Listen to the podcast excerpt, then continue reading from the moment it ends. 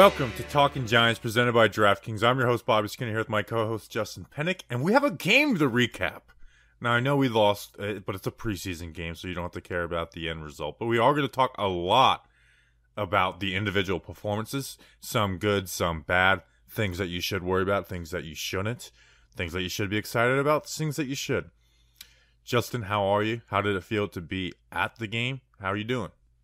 Bob Skinner, I think it's preseason for everybody because I think you're supposed to start off these episodes with Jets 12, Giants 7. Welcome to Talking Giants. My name is Bobby Skinner with my co host Justin Pennick. So it's preseason for everybody. Um, it's also preseason for me. I'm sorry for my voice. This is kind of terrible. Would not blame you if you clicked off right now because this is I just going to be bad. do- don't click off. All right, don't click off. Um, but I'm going to try to not talk that much this episode. It felt good to be back at MetLife. It's first time since end of 2019. It was the first time that Giants fans were allowed in MetLife where Eli Manning was not on the team. Did also realize that, which was a very humbling thing to really feel because I was watching the, the the new hype video that they made for this year, and they had Eli in it, but Eli is now a historical figure. He is not a current player, so it wasn't like he was part of the hype video in that kind of way. So it was good to be back. Um, I, I was expecting more of an uglier game, still a boring game, but just great to have football back and really appreciated uh, everybody that kind of came up and said hello. So happy to be here. How are you? For sure. I'm I'm good. Um now I want to talk about this first because I don't want to spend a lot of time on it because it's not like the biggest deal, but I feel like we have to least, I don't want to say it for the end either. Clayton Thorson is really bad.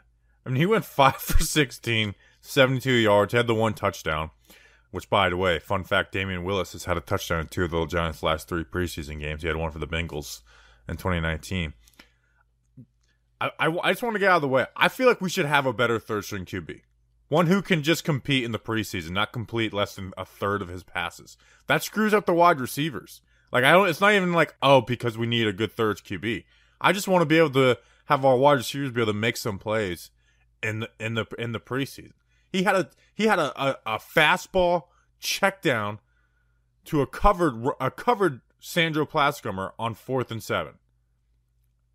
And then his deep balls were just like, I'm just gonna throw it up there and see what happens. Yeah, the uh, technically the guy from Cincinnati who you know who he caught the touchdown pass, he should have had two touchdown passes or catches. I excuse me, Yeah, because Thorson he was wide open on the right sideline, but Thorson just basically he threw it into the stands. You said that in your in your reaction video on YouTube. I, that's a good point because before this podcast, I was just gonna be like, I don't care about Clayton Thorson. You know, he could be as bad as we want or as good. He's probably not making the team because Glennon's the second quarterback. But that's a good point where really the only wide receiver in which we really have a take on is David Sills because he had, you know, the the second or the first most explosive play from that game on the sideline and running that little go route and he had it was a really nice catch. That's the only wide receiver that we have a take on and wide receiver 5 is a big competition right now and it could be decided on who stands out in preseason, who stands out on special teams, or a combination of either or. So really, the only take on any wide receiver we have right now is on David Sills, and it's because of how bad Clayton Thorson was. Yeah. It's, it's less to do with like, oh no, what happens if Daniel Jones and Mike Glennon gets hurt? And No. less is like, can we have a preseason game where we can like at least form some opinions out of the second half? I mean, he was brutally bad. Jason Garrett should low key go in there. You know, probably be a little better, and he could see what it's like to operate within his offense. I like that. Uh, Experi- experiential learning, they call that. So, so yeah. But anyways, Justin, people who could be better than Clayton Thorson at quarterback: Brent Merrill, Paul Okay. Dietz, hmm Paul Paul the Dietz. He does the Dietz, and Matt Garnsey. These these last names are like I don't think I've ever seen these last names. I've seen Merrill, Merrill Hodge, even though that's a first name. I've never seen these last names in the world. Who are these people who can throw the ball better than Clayton Thorson? They definitely 100% can throw the ball better than Clayton Thorson because they went to patreon.com slash talking giants. And for $2 a month, you can be a Talking Giants patron. I think, I think it's a pretty cool thing. Pretty big community, very close, tight knit community too. There's a gr- there's a group chat if you get in the YouTube group chat, and you know I think uh, you can kind of be welcomed in there. Patreon.com backslash Talking Giants. You get some fun perks. We're recording on a Saturday, a, a Sunday after the preseason game. Bobby, the next two weeks, Sunday preseason games, we're recording after the game because we want to have the podcast out on a Monday and we will be live streaming to our Patreon crowd. So patreon.com backslash talking giants. Thank you to our patrons. Right, right. All right. So let's talk about what actually does matter the offensive line and where we can have some real opinions off of it. And I do think there's a fair share of bad and good with it.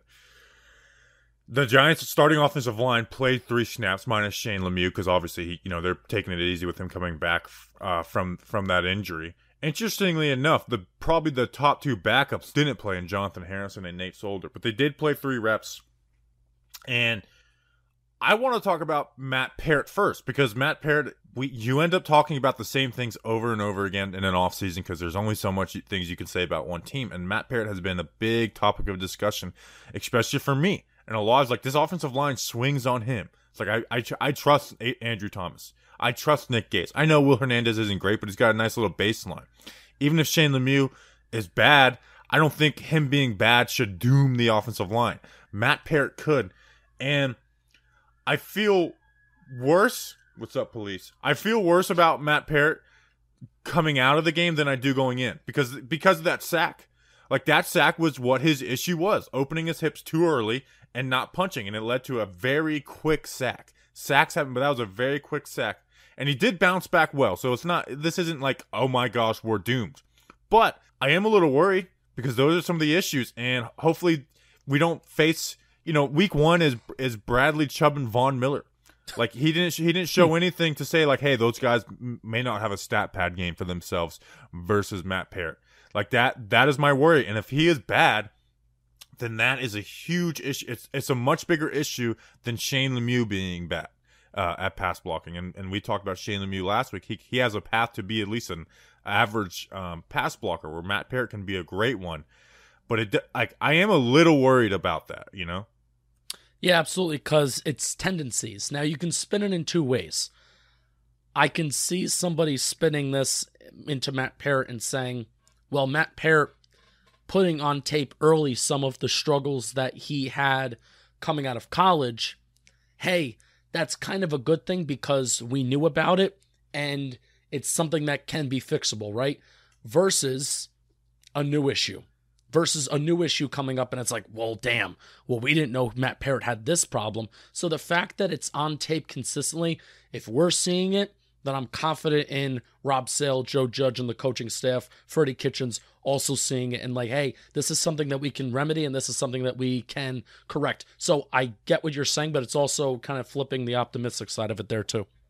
Yeah, and I saw some people say that it looked like Devontae Booker was supposed to chip. I just can't. If, like I said, if it was something that we hadn't seen, uh, uh you know, from Matt Peart going back to UConn, I would. Be he like, got okay, beat. That makes sense. Yeah, he got, he, beat, he got beat on that rep, and now again, he did bounce back, but you know they had ten real pass, you know, blocking reps, you know, t- or ten throws. I I can't I didn't count one because it was a screen pass. So, but let's say eleven. Well, if you do that, you know, that one sack for every eleven, you know, passing plays, well, you're the second worst sack team in the NFL again. Yeah. You know, and and and then like numbers wise, not just you know speaking out of my ass, like numbers wise, that you'd be the second worst team uh, sack team in the NFL. So Peart, he can definitely you know fix it. But it, it is a little worrisome that you saw that from Matt Peart. Um, but it was it was nice to see him bounce back though. Like he had a pancake mm-hmm. on the next play. The good thing about him is you never have to, like you don't have to worry about him as a run blocker. Like he is a good run blocker. The offensive line unit as a whole, besides Wiggins, like they were very good run blocking wise. Booker had three for twelve. You know, Clement was averaging over six yards per carry. We're gonna talk about those guys individually later.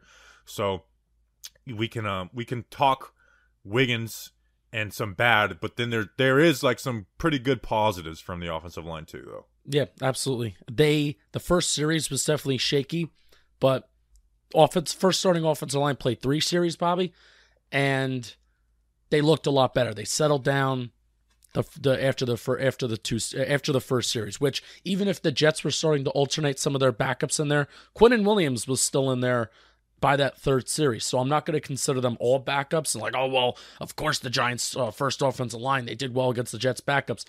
You know, first series was definitely their starters, but I'm glad that they settled down because that at least when you leave with the good impression, it's better than leaving with a bad impression. And they had a very bad impression to start the game. These next two weeks, I feel like, are going to be huge for them. Not even just the preseason games, but I'm excited for them to experience other talented pass rushers and other talented defenses besides our own because we're going to Cleveland and we'll be going to New England. I'm excited for the for these two weeks for the for the offensive line. And that's important, and that's another thing, you know, on on the positive side of the Matt Peart's. Like, you know what? They haven't played a live real rep in eight months. You know, so it's you know you got like it was good to see him bounce back. Um, the Giants' edge group is not very good competition, especially with the way they've been. You know, No. guys have been missing practice. Like it's been very bad competition in practice. So you get some guys out there who are you know different than what you're seeing every day. So Yeah. you know it's not doom and gloom, but it like it is worrisome. Like I, Yeah. you can't say it's not worrisome with Matt Peart. Let's talk about Kenny Wiggins, and then we'll talk about the positives. Get, get the negative, you know, let's get the negative stuff out of our system. He can't be the first guy off the bench.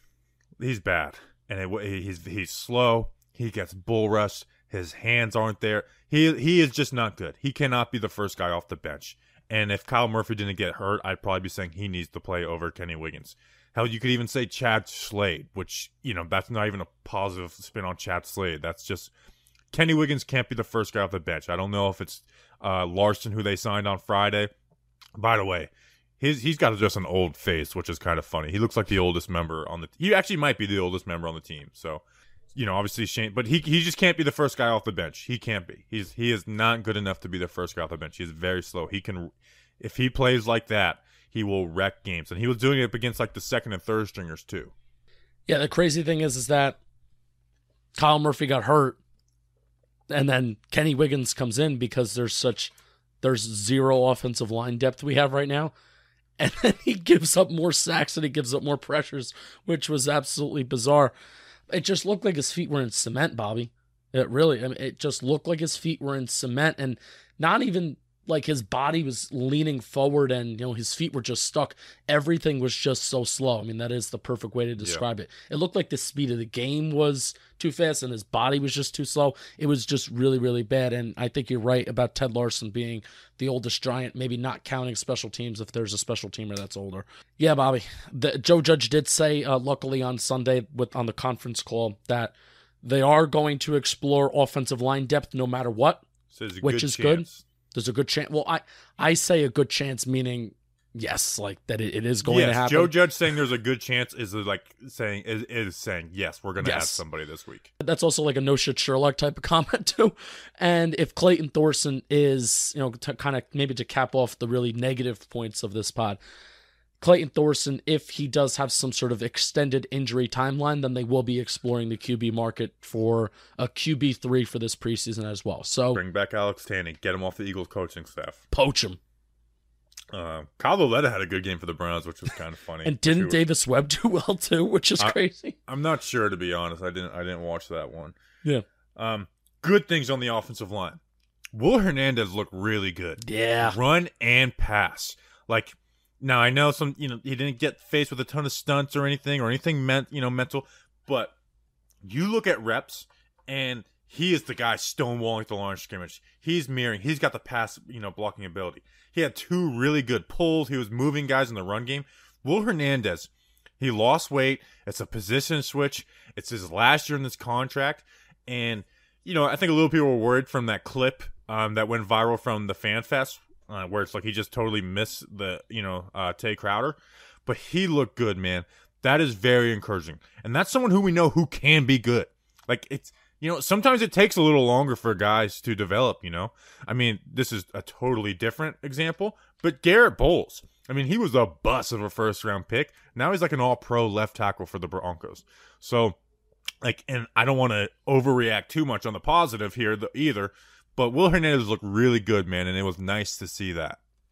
especially not knowing where he exactly was at and to see him the first time with our own eyes to see him do really well is absolutely a positive. Going from last season where we didn't know if it was covid or it was something else and thinking well he's back so it's not covid and is there something off the field that we don't know? And then we learned over the offseason yes it kind of was covid.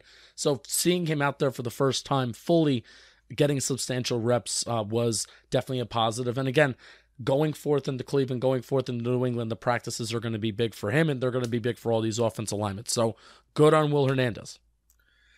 And and Will Hernandez wasn't even someone I was worried about because I do think Will Hernandez has a baseline of a starting offensive lineman, and I know you know he hasn't lived up to the pick thirty, um, pick thirty four hype. But he, like, I do think like you put him on most offensive lines in the league. Maybe not the Browns, but most offensive lines in the league. Like he starts, you know, and he's not like this huge, you know, uh, glaring issue. He's going to have bad plays, but he's going to have, you know, he's, he's to he's to have a baseline. So that was good to see. Now I want to get a little nerdy on Andrew Thomas because he he did look good, and I'm going to agree with you. He he looked okay. He looked good. Like there was one play where he totally tosses a guy. It was beautiful. But I'm gonna I'm gonna nitpick because he's the fourth overall pick, and I love him, and I have high high expectations for him. His issues to start 2020 was he wasn't trusting his athleticism at all. Like he was over, he was getting back too quickly. He was oversetting, you know, that with some leaning and stuff, and he was getting beat inside. And he fixed that. I almost think he's trusting his athleticism a little too much, and like, and he was washing like Carl Lawson and the other guy around the pocket at like 10 yards, which is a win. It is a win, but I think he's good enough to not always have to wash the guy around. And, and on when there was a three step drop, like that's fine. But you wash a guy around at 10 yards, that's a win most times. But sometimes it can lead to a sack. And it did versus Arizona, you know? And it was it because guys were up and, you know, being pushed back in the pocket and the QB couldn't step up? Yeah. But if you went out on the edge, that's not an issue. Um, so I, I it was good. They were good reps, but I didn't think they were all great reps. So and again, it was the first preseason game. He hasn't been playing against good edge production, so I think this is this will be good teaching tape. Where it's like, hey, good job, man, confidence, good. But here's what you could do a little better. They're also doing some uh, new stuff with him, where he's dumping his guys' hands down, like he is put he is like slapping their hands down, which is getting guys off balance, and then washing around. Yep. And I think that's I think that is specifically for the three step drop. So that's some good stuff. He's learning some new stuff. You know, wasn't leaning like crazy, wasn't you know wasn't lunging. Um, his his feet looked really good. That's what I will say. His feet looked really good. So I think we should be excited for Andrew Thomas. Some stuff to work on, some stuff to get better at, which there should be after the first preseason game. But I, am very excited for him. But I want him. I want him to do better, man. I have I have greatness as my expectation for Andrew Thomas. I thought it was good. Um, there was some greatness. And again, like he tossed it, dude. Like that was a beautiful rip. That was fun. I mean, the dude got up and he's like looking around where the play is. Like that's how that's how much Andrew Thomas tossed him. And moving guys in the run game, he looked good. So very excited for Andrew. Like um, it feels good to be able to critique a good performance out of Andrew. Yeah, the fact that he tossed the dude in pass pro and it wasn't just in the run game, I that was really really cool. I'm gonna agree with your nitpick because sitting in the stands and also rewatching it too from the perspective that because I have my old 22 view, I love it. I love my old 22 that back. I feel like I can see so much sitting in section 315. But there were three plays straight, Bobby, where guys beat him around the edge, and I, I maybe that's the wrong way to phrase it, but it's not. It's it's their. I don't know how you would phrase it. It's not. I wouldn't say beat because that sounds he like he lost the rep. He didn't lose the rep, correct? But yeah, he was guys ran around him, and I guess that's the very rudimentary. But at ten yards, which isn't a bad play, right? But still, I'm I'm looking at that. I'm like, that's not a that's not a great great play and kind of relying on your athleticism, like you said, a little a little too much there. Because when you do get guys like Von Miller, um, week one, those guys are going to beat you off the edge and they are going to win those reps. Versus now, those guys aren't going to win those reps. So um, it was ni- great. It's nice to critique Andrew Thomas in a very very good performance, like you said. But I did see that, and I was a little bit more worried in the stands versus then watching replays afterwards.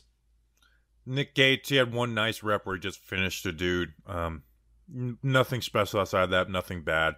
Yeah. The run blocking looked good as a unit. Um, backups on the offensive line. Jake Burton, the UDFA out of Baylor, is bad. If the, oh, that's if, that's the only UDFA that we did not like. And I mean, I I know we only signed three, but he is a guy that we were just like not no bueno. Yeah, and if they weren't so thin, I think he would be one of the five cut, and maybe still. But like you know, there's going to be a there's a sack of credit to Brett Heggie. It was Jake Burton's fault. Like it was it was a. mess. How did that happen? How did they? How did the center get accredited when the left tackle gave it up? He was he was the right guard. Oh, look at that. Bad guy. Who, who are you thinking of? You thinking of Jackson Barton? I have gotten them confused constantly. I do Jackson too because their numbers. I, I thought Jackson Barton was going to wear seventy, but he's not. Um, so was he was bad. bad. The backups. Murphy got hurt. Slade didn't look great at right tackle. Um, they had that slide protection call, and Alfred Morris just didn't go to the right oh way. yeah, that was bad. I don't know if that was the center. I mean, the backups, the backups with no Jonathan Harrison and and Nate and Solder. Nate Solder is really bad. You know, so those guys should be better.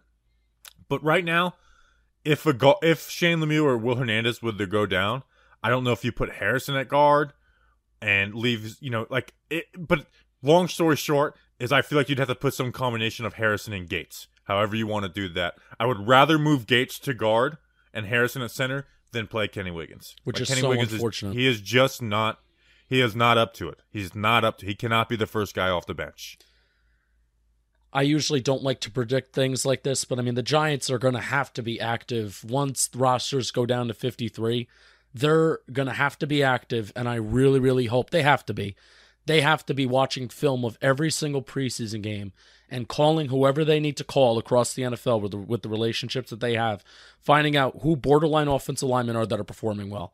I mean that is that is a priority that has to be happening and they have to add somebody after when the rosters go down to 53 maybe even this week when the rosters when the when the rosters are, are cut down by five they're going to bring somebody else in from another team. They have to I bet you could bet on it too. Like, will the Giants add someone else? And everyone's favorite time of the year is right around the corner college football season. To celebrate, DraftKings Sportsbook, America's top rated sportsbook app, is putting new players in the center of the action with $200 in free bets. Instantly, if you bet $1 or more on any college football game, take advantage of this limited time offer now. You heard right. DraftKings is giving all new players $200 in free bets instantly when you place a bet of $1 or more on any college football game, no matter what. Head to the DraftKings Sportsbook app now to check out all the great promotions and daily odds boosts that they are offering. DraftKings Sportsbook is safe, secure, and reliable, located right here in the United States, so it's easy to deposit and withdraw your money at your convenience. Download the, the DraftKings Sportsbook app now and use promo code JOHNBOY to receive $200 in free bets when you place a $1 bet on any college football game. That's promo code JOHNBOY to get your free $200 in free bets instantly for a limited time only at DraftKings Sportsbook. Must be 21 or older, New Jersey, Indiana, or Pennsylvania only. New customers only. Restrictions apply. See DraftKings.com slash sports for details. Gambling problem? Call 100-GAMBLER in Indiana, 1-800-9 with it. one thing or two things one of the giants podcast talks about the offensive line for 20 minutes second of all how did brett heggie look Not great, but not like horrid either. Like Okay. there were some plays where Brett Heggie, like Jake or not Jake Burton and Kenny Wiggins screwed him. fair because Yeah. that's the last guy that we didn't talk about Yeah, it, it was nothing, nothing, nothing that will goes like you know Brett Heggie might make this roster, which I never really thought he would this year, anyways. Yeah. Let's talk about the big winners. Carter Coughlin. oh yeah Carter Coughlin is the biggest winner of this preseason game for the New York Giants. He played 24 reps. His first time playing inside linebacker in the NFL. He played 24 reps, had five tackles, one strip sack, and one tackle for a loss. And those aren't just empty stats. I mean, he looked good doing it, Justin. We talked about, hey, this guy plays fast, he plays aggressive, he plays quick at the edge. Does he do it at inside linebacker? And he did immediately. And I mean, you guys know I have a type with inside linebackers, and that is my type. Like, I don't care if you're not the biggest guy. And so again, he played aggressively, instinctually, was at the ball. You know, he had that tackle for a loss, like essentially when he came right in the game. And with that edge, like experience, he got that sack. Like Patrick Graham's gonna use this dude, man. Like, like I don't. I'm not saying he he jumps up to number two next to Blake Martinez, which maybe isn't the craziest thing to say. At some point, maybe he does win that, but he's gonna be used, especially on third down, because he can play like a, he can play that inside linebacker role. You could use him as a pass rusher. He looked decent in coverage. wasn't You know, he wasn't put in man. There was one mistake he made that I, I want to talk about, and it was the mistakes that I always say, okay, especially if you're a young guy, new at the position, if you're going to make a mistake, make it at 100 miles per hour. And it was on a third down, and his read was if the running back goes off a route, you're in man coverage. If he stays in, blitz. And he he blitzed. The running back got past him and ran a route, and he he got there late. So it was a bad play. So I'm not praising a bad play, but that's what I want. I want if you're gonna make a mistake, make it like that. Don't make a Devante Downs mistake where you're just sitting and shuffling your feet and everything's happening behind Right. you and you're allowing a big play. But even if you do what's right, you're not making a good play. So he is like that Kyle Van Noy type player Mm, you took for my point. for the Patriots. Like that is, and I remember listening to an interview with Kyle Van Noy when he, played for you know Detroit when he started his career. He's like, they didn't know how to use me. They didn't know how to use me, and then I go to New England and they start using me in this in this certain way. So I, I mean, I'm excited for him. Like he looked, and it was his first time playing it too. It was his first time playing that spot, and he looked like a natural. Yeah. Look, he's been playing it for years, and uh, I'm gonna give a shout out to two people. Giants Alliance uh, put out a put out a video where he was um uh, playing middle linebacker at high school. So I he was know, actually high school football film. I love it. uh, yeah, it was great. It's a great job. And then Art was the one who brought up the whole, you know, Kyle Van Noy thing, which I'm like, oh, that's actually really interesting. And, you know, because I want Kyle Van, um, Kyle Van Noy, I want Carter Coughlin to keep that part of his game, which he had at Minnesota, which is that pass rusher mentality off the edge. While also, I guess if the Giants see him as this off ball linebacker, like the best of both worlds, and the best of both worlds is that Kyle Van Noy role. Bobby, uh, Carter Coughlin looked like the best football player on the field last night for the New York Football Giants. When he was out on the football field, he looks like the best football player. That that is a factual statement, correct? Yeah, he played in the second half, so that makes No, you know. but uh, I mean, uh, uh, yeah, and you got to take it with a grain of salt. But tackling, that is also the main thing too, where you're playing a different position, and the way that you have to come up and make a tackle is very different from I think the middle linebacker spot, interior linebacker spot versus outside linebacker and edge. Wrapped up, bit the ball, got low, lower man wins. He understood leverage in that regard, and while also having the vision in the run game of shedding blockers, getting past the tight end, getting past an offensive lineman that's moving up to the secondary level, and then making a nice sound sound tackle on the ball carrier, looking comfortable and like he's been playing that position for years, like you said. So loved it. Like I was ready to even just make a selfie video from the stands and just saying his name because he was just so fun to watch. I know everybody likes Sills and everybody likes the offensive plays, but Carter Coughlin was the most fun part of that game last night. He was he was the Giants' winner of the night. Um, I mean the inside linebacker group. I, I feel good about it as a whole Yeah. right now. I mean, you obviously Blake Martinez is Blake Martinez. Reggie Ragland looked good. Like he had a, that big hit on third down.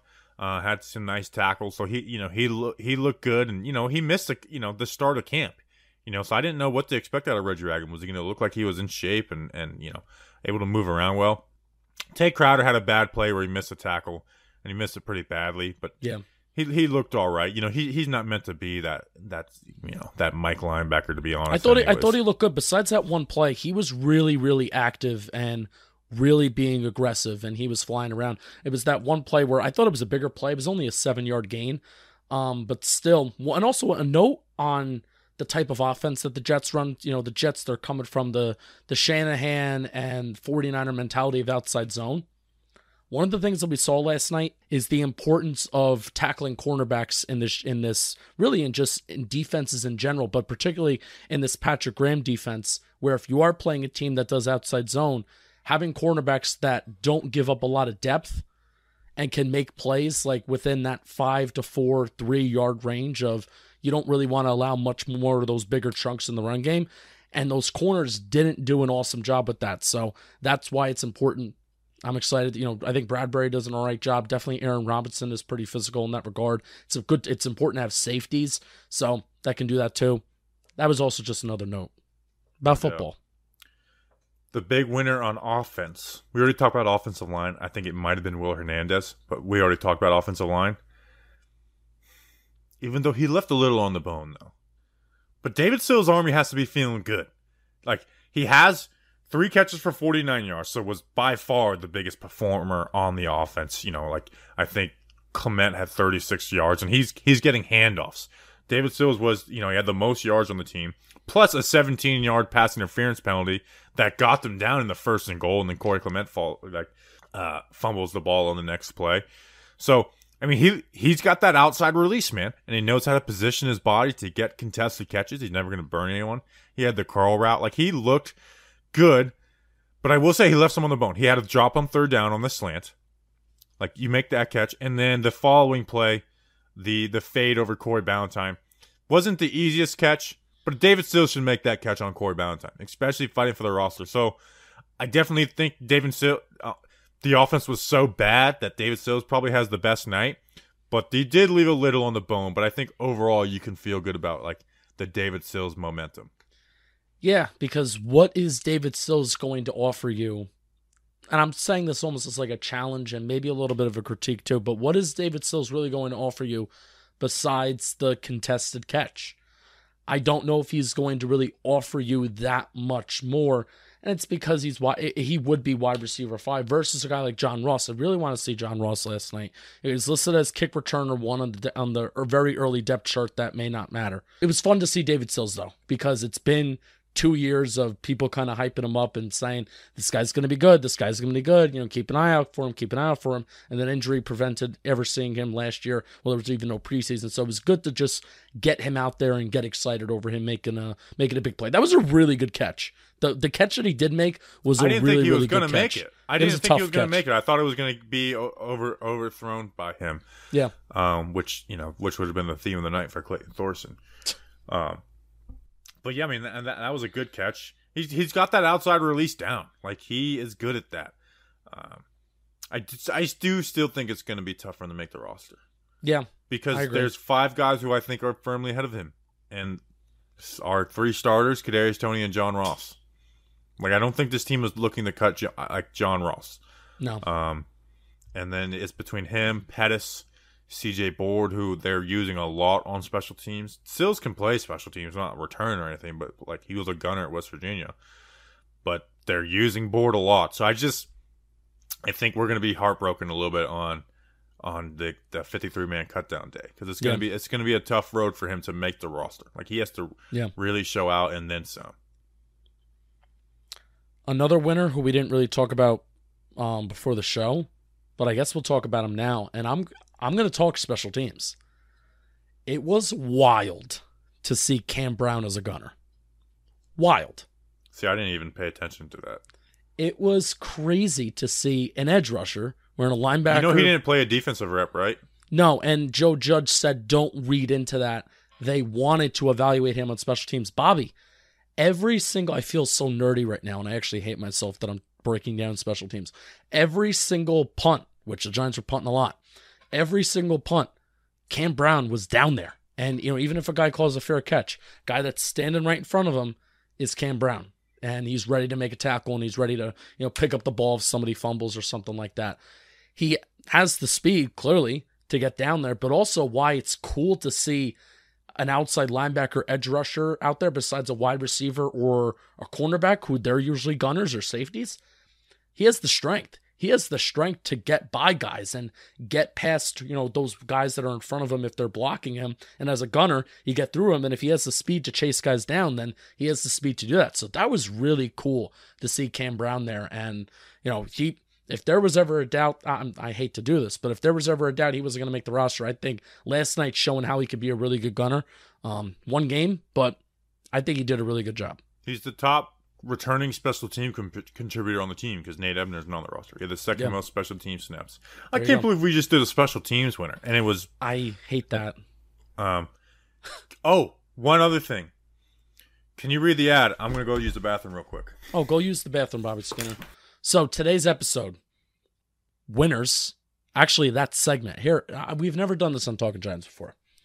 That segment of preseason winners was sponsored by our friends at Manscaped, the leaders in below the waist grooming. It's back to school time. We want to make sure you pack the essentials to have the best year yet. I had a bunch of college kids come up to me during the tailgate and during you know during fan FanFest as well. So if you're a college kid and you know what, you maybe want to have some fun on some Friday and Saturday nights, our buddies at Manscaped, they have some great products.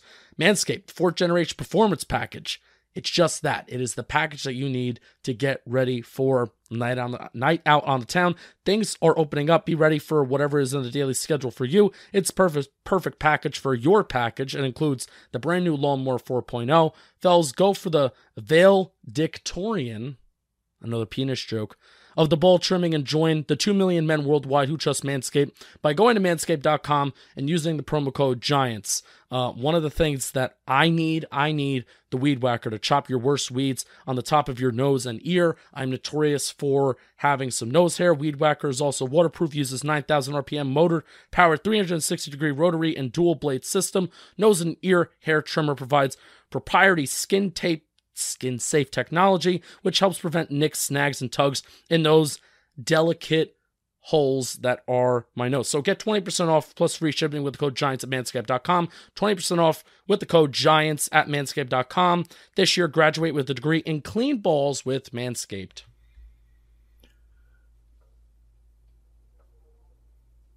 All right. Thank you. Thank Okay. you, Manscaped. Thank you for the awkward pause. So I think we're doing this as a new segment for preseason games because we are like you know in the regular season it's like let's talk we talk about the offense first and then the defense. The rookie, well, we're going to talk about the rookies each game. You know, we talked a little bit about Heggie and Burton, there, but they're UDFA's. Only two of the draft picks played. Kadarius Toney didn't play. Aaron Robinson's not even practicing. Elerson Smith didn't play, and Gary Brightwell um didn't play. So it's Azeez Ojulari and Rodarius Williams. And Azeez, he had run really good play. Like Mekhi Becton, and this is this was kind of Azeez's little issue anyways, is he can get beat on that first punch in the run game, but Mekhi Becton's gonna do that to everybody. But we I mean we all saw the play, so I don't need to break it down too much, where he disengaged. Like uh, Mekhi beats him on that initial punch. But one of Mekhi and I've watched every snap of Mekhi Becton like twice in his NFL career. One of his issues is he wins that first punch, but he doesn't really like keep his feet moving and, and finish the block sometimes. But Azeez disengages, and what he does really well, something that we love about him, he dips down, he gets low, and he gets down that line of scrimmage quick and makes a nice run stop. That was a be- that was a beautiful play for Azeez Ojulari. That was like teach tape for Azeez Ojulari. So that play was awesome. As a pass rusher, he didn't do anything. I mean, he only had like four, like four or five, like real pass rush reps, but he he didn't like make any impact at all. Now again, he's going against Mekhi Becton, uh, but he he he didn't he didn't do anything. But it was only five. You know, he only played two and a half series basically. Yeah, I was intentionally watching him very early because knowing that he was one of the only starters on that front seven that was really out there playing, and he was getting blown off the ball. He was getting blown off the ball, and my worry about Azeez, my main worry about Azeez, which we didn't really expand upon in his PPP, which is tomorrow, but I've expanded upon it before, is his play strength. The fact that the dude is just so young. You know, he, he was 20 when we drafted him. He's 21 years old now. The dude is so young and, you know, he is a raw pick. I don't want to, he's not a developmental pick because I think he is the best pass rusher on the Giants. He was the best speed rusher out of this draft class, but still, the play strength definitely is a question, and it may prevent him from being this three down player, which he will develop into. I'm pretty confident he will. But Lorenzo Carter, he has that strength. So you let let a guy like him get in there. A, Ifeadi Odenigbo, which he, we I, I want to talk about him a little bit later too. He may have that strength. So it was good to see Azeez out there with the ones, and they clearly feel good about him. But the play strength definitely is a question in terms of him getting bullied at the point of attack. Yeah, at the same time, it was Mekhi Becton. Like Mekhi Becton Yes. does that to everybody. Like, and I, I've, I just said it two minutes ago, but I've watched every snap of his in the NFL twice. Mekhi Becton does that to everybody. So I, I, I didn't look at that and be like, oh no, like you know, like the other person that it happened to with Azeez was Evan Neal, who's probably gonna be the top tackle in next year's draft. You know, Yeah. so And there is a hundred pound weight difference there too. So yeah, and I like that he, I like that he knows that he's not going to just like just set the edge, set the edge strong against Mekhi Becton. That he does disengage, that he like has the instincts to get low and rip through that play and make a stop. Like cool, uh, cool, Mekhi. You you you had the initial punch, but guess what? I set the edge and made the stop. there you go. So uh, I, I like that from Azeez. Rodarius Williams had a tough night. Part of it was them playing such off coverage, but you know Rodarius Williams stops the big play. Like that was that was like the best thing about him from Oklahoma State. It's like when you try and go deep on this guy, it's just not going to happen. Um, so he did stop the big play. Like Rodarius Williams didn't get burnt, but he was allowing stuff underneath. Yeah. Part of that is preseason scheme, but part of that was, you know, Rodarius Williams. It's maybe pump the brakes on him being a contributor year one. How many? I gotta. I mean, he played Bobby. He played 22 snaps lined up in the slot, which he's not it- really a it- slot corner. And wait, That- hold on. Go ahead. No, go ahead. Go ahead. Well, I, I wanted to say that yes, he did play slot, but his a lot he gave up catches from the outside. You know, it wasn't like he just like he was fine on the outside and then on the inside, it was different. But that was interesting. Like they, you know, the beat reporter said he hasn't been practicing there. 34 snaps outside, and then I think a couple in the box. I mean, Bobby, I mean, that's 34 plus 22. Quick math is 56. That's most of the defensive snaps. So they played him for most of the game. I mean, he was unfortunately allowing catches like in the first quarter, and then he was also like allowing catches in the fourth quarter. He allowed eight catches on, on 10 targets for 99 yards and one pass breakup. So, yes, he did not allow the big play, um, which is good. That is what we really in the NFL you don't want to allow the big play, but getting beat consistently like that wasn't the best thing to see. But also at the same time, corners are going to struggle, and we expect, especially young corner. Well, he's not really young; he's 25, but young corners, young rookies to struggle. I'm kind of glad that he's getting this experience instead of it being in regular season when things actually matter and your confidence is just dwindling. Get out there. You practice very well. You know, you still have that pedigree behind you. It's not like you're getting your ass kicked in practice all week. You have that pedigree behind you of good practices. You got beat in the game a little bit on some outside, you know, on some out routes and stuff like that. Get better. And I kind of like that Rodarius struggled a little bit so we can have that on tape and they can get better from there. Yeah, I don't think you saw anything where it's like, oh, this guy is never going to be a contributor. But I do think you should. I do think there was a lot of Rodarius hype because of the practice reports we were getting. I do think that it's like he's not going to be a good player year one. At least not the first half of the season. But like I, I, I am like I don't think Rodarius is going to come in and Yeah. be better than uh, like if if it's who's going to play if this these players got hurt who starts the next game Isaac Yiadom or Rodarius Williams I'd probably go with Isaac Yiadom. Yeah. And think about our cornerback situation right now. Isaac Yiadom was playing in like the second the second quarter with our second string defense when he was our number two corner last year. So that makes you feel really, really good. Also, the Giants were like the third team in the NFL. I took a screenshot of this. The Giants, uh, in terms of their first preseason week one, number of players held out of the preseason. Giants had 31 players. The most in the NFL was the Rams with 38 and the Giants were like the fourth team that the fourth the fourth highest number of guys that they left out of the preseason. I said that very wrong. The Jets only left out 12. So a lot of you know about a third of the Giants roster right now didn't even see the field uh preseason game week 1. I mean, who was the most important if you count out the offensive line? Who was the most important player that played? Was it Darius Slayton? You could even argue it was Azeez. Darnay Holmes played a little bit. He was he's in he was a starter last year. Tae Crowder, um, Julian Love, he was third on the team in tackles last year. He was out there, but yeah, that's Yeah, I mean they didn't like it. they didn't they didn't play you know, um like Darius Slayton being out there at the offense was like oh wow, but it was kind of like hey like John Ross isn't playing, Kadar like yeah, Kadarius isn't playing, Shep's not going to play, and then obviously Golladay's not. yeah. But besides those guys, not really anybody like, and the offensive line. That's yeah, it. the offensive line like very real. Like let's see what it looks like. That was those were those guys were out there playing, and and you can have real opinions on them, but um the the rest of the starters really didn't play much, and it's like you know Tae Crowder, he's kind of built to be next to Blake. So that's the rookie report. Do you want to talk about the running back room next? Um, can we? Can we? oh no, you want to talk about Raymond Johnson because he Yeah. played awesome. Yeah, I, I was like, can we include in the rookie report our our last undrafted guy, which is Raymond Johnson, who I think in the run game maybe struggled a little bit, but he there was one play that he made on the on a ball carrier in the run game uh, where he combined with another guy. So Raymond Johnson really had the the play that just impressed me the most outside of Carter Coughlin and outside of David Sills and Sandro Platzgummer. But he gets basically double teamed and he puts an offensive guard on his ass. And this is when Zach Wilson is still out there, by the way.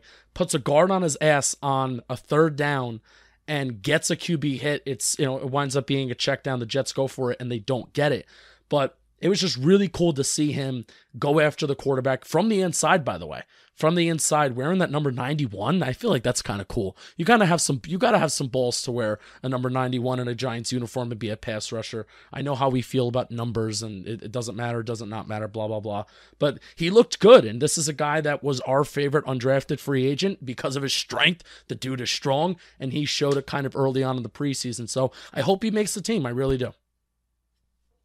He might. I mean, they carried six last year and just kept R.J. McIntosh on the, you know, as the scratches.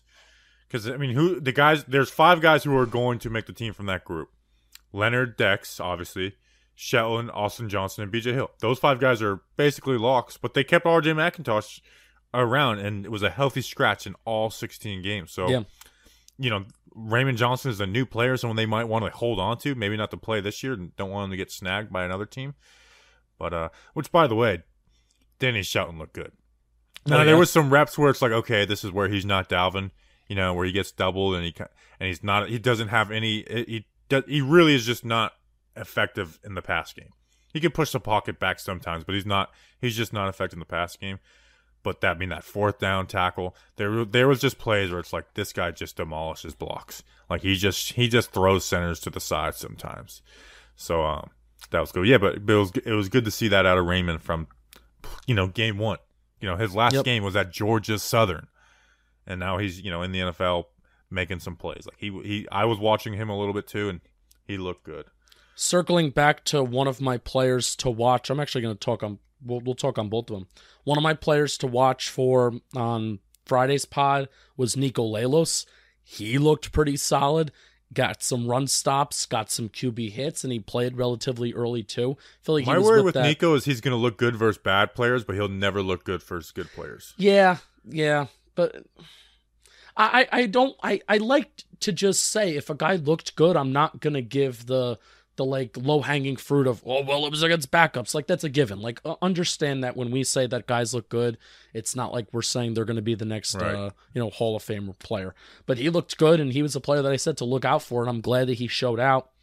And my second player that i said to watch for was corey clement. So let's talk about the running back room. Yeah, um, Clement had the fumble, and you just can't fumble when you're RB three. In the red zone He's at yeah on first and goal, and he's had six fumbles and 200 touches, which I did look at this before the podcast though, and this is kind of why I hate doing the instant reaction videos, um, because it's like you can't really give your full thoughts. Devontae Booker hasn't been no saint when it comes to fumbles either, though in his career. Hmm. Like you go you go look at his career, and he's got some fumbles himself. Um, but you just can't have those fumbles. And I don't think Booker looked bad. There was one rep where it was like, ah, Booker, you could have you could have made something out of that. But Clement definitely looked better as a runner. Like Clement was even when the hole was closing down, he like shimmied through a couple. He looked better, but the fumble that is going to mean something, especially with with Joe Judge as the coach. and it's a shame because I thought this before the game, and now I'm, I'm thinking it now. And I thought it before the game because of the reports that were coming out of practice. I trust the beat reporters, okay? I don't trust them with my life when it comes to the practice reports, but I do trust them because I trust their eyes and what they're seeing, and I'm not seeing it. Corey Clement is flat out just a more exciting running back than Devontae Booker. Booker is more of just your prototypical backup that's going to come in and he's going to be efficient and he's going to do a little bit of everything kind of well. Clement is more exciting where he kind of gives you a little bit more of a big play boost and he's going to be a little bit more faster, a little bit more explosive. And I want to see more of Clement. I know he fumbled and but really when he came in is when the offense started to churn, start churning a little bit. I also find it to be very funny that in preseason football when quarterbacks are as bad as they were with both the Jets and the Giants uh, on Saturday that running the ball was more efficient than throwing the ball, which I don't think I've ever watched a, a, a football game in my life. This includes high school. I've ever watched a football like a football game in my life where running the ball was more efficient than throwing the ball. I have, but yeah, Clement definitely looks faster. Um, and you know, he was like, it wasn't net, it, it was good block plays, but it wasn't like, wasn't like, oh look, he just walked. You know, a Mack truck could have made it through this hole. Like he was making some plays. It, it is a shame that it gets overshadowed by that fumble because if he doesn't fumble, it's it's Corey Clemente on, on social media too. Yep. You know, it's like Will Hernandez, David Sills, Carter Coughlin, Corey Clement. but the fumble it just kind of leaves a black cloud over it. I so with that fumble, I would say a bad day overall for the running back group. I mean, Alfred Morris had two carries for negative four yards, unless unless you're a little scat back from Austria, it was uh, it was Oh, not. I don't feel like had yeah. a good night. Oh yeah, our friend. I can't tell you. There were like a couple times I screamed during the game. One was before the game, after the national anthem, where I said, Your "Let's." voice sounds like you screamed the whole game. oh no, I, I was only no only three times I screamed. I can't scream as much as I used to. Where I said I screamed before the game, after the national anthem, like "Let's hit someone." Football's a contact sport. You know, it's you know it's about hitting someone. So I got excited that football was just going to be here because I knew Hell's Bells was coming. And then the second time was Sandro Platzgummer, where I and this wasn't even the big play. I didn't know that he was in, but then I saw that the ball was in his hands, and I screamed, "Sandro!"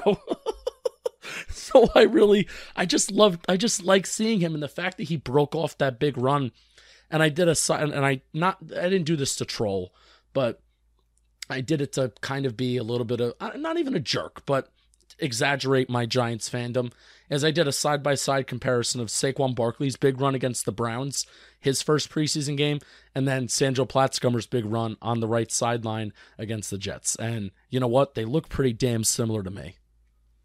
Sandro, Sandro RB three. I mean, Clement fumbles. Alfred Morris is old. I love Devontae Alfred. Booker's Sorry. boring. Sandro's fun. Sandro, Sandro for RB three. So that, that was cool for him. And he's You know our what? friend. And, and so. I know he's he's part of this international program, and he probably never will be on an official roster. But I do think like like that's a huge moment in his life. Oh, yeah. having that that run, like you know, Sand like that. I, I was very happy for him to get that run. He's shifty too, by the way. Like it's He not is. it's not like he just you know just fell into a big run. Like he's a shifty dude. He's I just I'm not gonna take anything away from it. Good job, Sandro. I'm, I'm, I'm I was very excited for him. Big moment for our friendship, uh, Sandro Platzgummer and I. You know, ever since I told him that Ronnie Barnes joke about him and also him becoming the team doctor, we've been great friends ever since. So it's also a big moment for our friendship. And um, yes, oh, he had he's keeping up that reputation of being a like forty yard per carry guy that he was in Austria. He's keeping up that reputation in the NFL. Let's see. He averaged twelve point like eight yards per carry. My man can run the ball. There you go.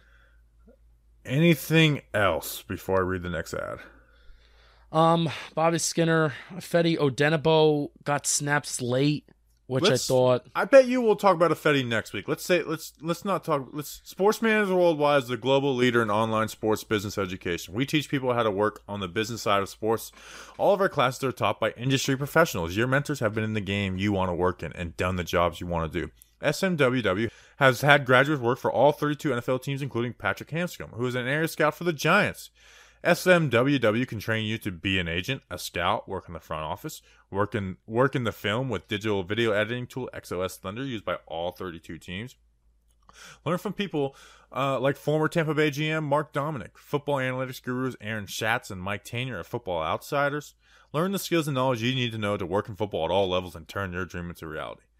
They may not be able to teach Danny Dimes to finish out his 80 yard run against the Eagles, but they can teach you to work in football. They keep on throwing that dig in at us every time. Like, I love this product. Leave Daniel Jones alone.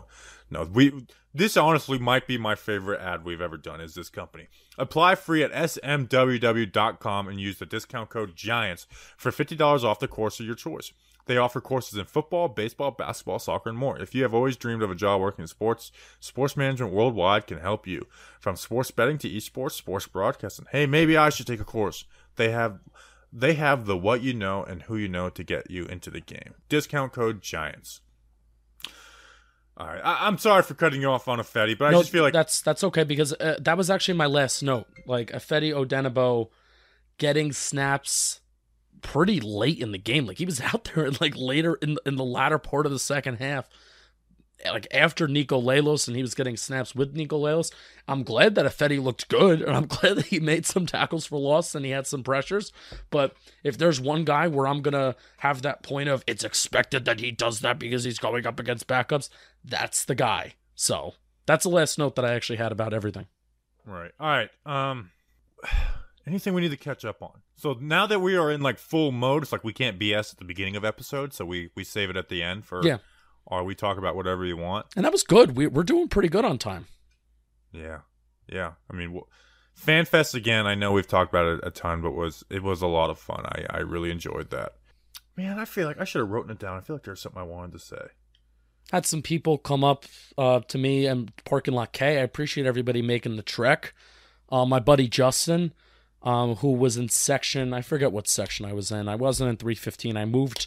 I moved to the fourth quarter to the other side of the stadium in the 300s, and my buddy Justin caught me in the act, dancing to New York Groove. The first time hearing New York Groove since the end of 2019, and I was acting like a fool and dancing like a fool, and he captured it, and it was really really cool. Um, took a picture with him, which was nice. Yeah, but it, it's cool to be back, Bobby. It's just great to be back. It's great to be back in the stadium, and I actually, I'm actually thinking about giving my tickets away, not on air. I'm sorry, I'm not probably gonna get. I'm gonna give them away to somebody that I know, um, because I don't, I don't think I want to go again before the regular season. I think I just want to save the feeling and save the like excitement. Yeah, I mean, it, it looked like it was. Actually, no, it didn't. That game was really boring. It, it was a Um, boring game, but if it was any other preseason game where, let's say, like there's no COVID and we go to Giants games last year, then I definitely think I have a different vibe this show where it's like, yeah, that game was boring and it stunk, but it wasn't sloppy. Uh, the game really wasn't sloppy, I guess, and maybe it's just me not seeing football in a really long time and just being happy to be there. But yeah, my friends and my buddies that I was with, they were like, that game sucked, and I'm like. No, I was like, I was there and I, I was excited. So, Giants football, it's back, it's pseudo back. And then we're going to say that it's back again week one and be excited. I have an announcement. I will be paying forty dollars extra for every single flight for the rest of my life. I paid for the emergency aisle, and I am I am. It's definitely worth it being at six foot seven. I, I would agree with that. And I've never done it. I've always been a cheap ass, but I I will always pay that forty dollars for the rest of my life. I think it's very worth it. Yeah. I didn't realize the big. I I always knew it had more legroom. I never knew the difference that it had though. Like it is, it is the difference of being comfortable and extremely uncomfortable. It's the difference of enjoying whatever entertainment you're listening to or watching on the airplane, and just like counting down the minutes till it's over. Even though I am always counting down the minutes till my flights are over. You're also a man who I would very much trust pulling the emergency, whatever cord you got to pull. I oh trust yeah, I definitely, I would definitely help the people out, um, doing that. Also, oh, I'm thinking about cutting my hair off. All of it? Yeah. That'll be a drastic, like, difference. I know, but We'll I'm be just back thinking to- about doing it. We'll be back to early last summer if we do that. I'm I'm just I'm just kind of over it. It's a pain in the ass. Um. We've been getting some one star reviews that Yeah, that kind of sucks. Let's. I mean, it's usually it's like okay, we get a one star review here and there, but it's like three of our last like seven reviews are one stars. Can That I really read them? sucks. I I actually think some of them are funny and they're technically not wrong. So you ready for this? Sometimes funny, mostly babble, easily the worst Giants pod. I mean, not wrong. that and- when someone says that though, that means they're from another Giants podcast. And Justin is clearly if you say we're the worst one, you're from another Giants podcast. 50 years a Giants fan is the person's nickname. Um, Which Justin just means you're an asshole. Probably. Justin is clearly a virgin and Bobby's body is weird. That is like rude, but not wrong. But you know what's funny about that is that person went to our fan fest and was there and and sh- and shut his mouth like a, a, a quiet little church mouse. What an he's an old. I don't want to say the p word on the podcast, but that's what he is. Get me a bucket and a mop. Yeah, that's what fifty years of Giants fans. You're 50, 50 years a a p word. That's what you are. No, the the that person's nickname was Nose with a bunch of A's. Nose. So He is But if- refresh your five stars so we can get rid of get flush those one stars out. But honestly, it's the support has been great, and I can't share it on the podcast. But I did have some. I had some people say good job, and it was unprovoked, and it made me feel like it's honestly it was a cooler moment to me than the Joe Judge thing at the Senior Bowl. So I that made me feel good. Said it it's to like you when- specifically. Well, you weren't there. He he said, but he you know he's talking about talking giants, so that made me that made me feel amazing. Um, and and, and honestly, is now it's like if anyone says something like "you suck," it's like you know what, I'm all right. I'm at least I'm at least a little all right. Um, so so that was nice. All right, that's that's an episode. One final note. Leonard Williams, number 84 on the NFL Top 100, and I couldn't be more proud. Yeah. But Giants don't have a top 10 secondary. Shut up, Warren Sharp. All right, we appreciate you guys. We'll be back for a regular pod on Friday. I think Zach Rosenblatt's, or no, I think Dan Duggan might be coming on Okay. um, to talk about the joint practices uh, in Cleveland. So we'll be back on Friday. All the PPPs within the middle of that. We appreciate you guys. We'll see you then. Until then, let's go Big Blue.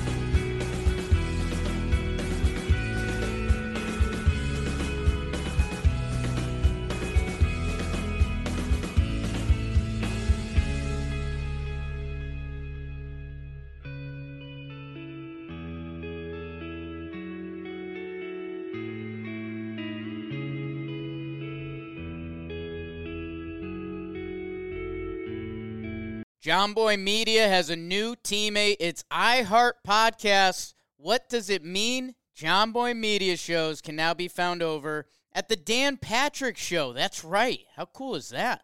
Wake and Jake and Jimmy's Three Things have joined the iHeart Podcast and Dan Patrick Show family. And the best part, they'll still continue to be the same shows you know and love.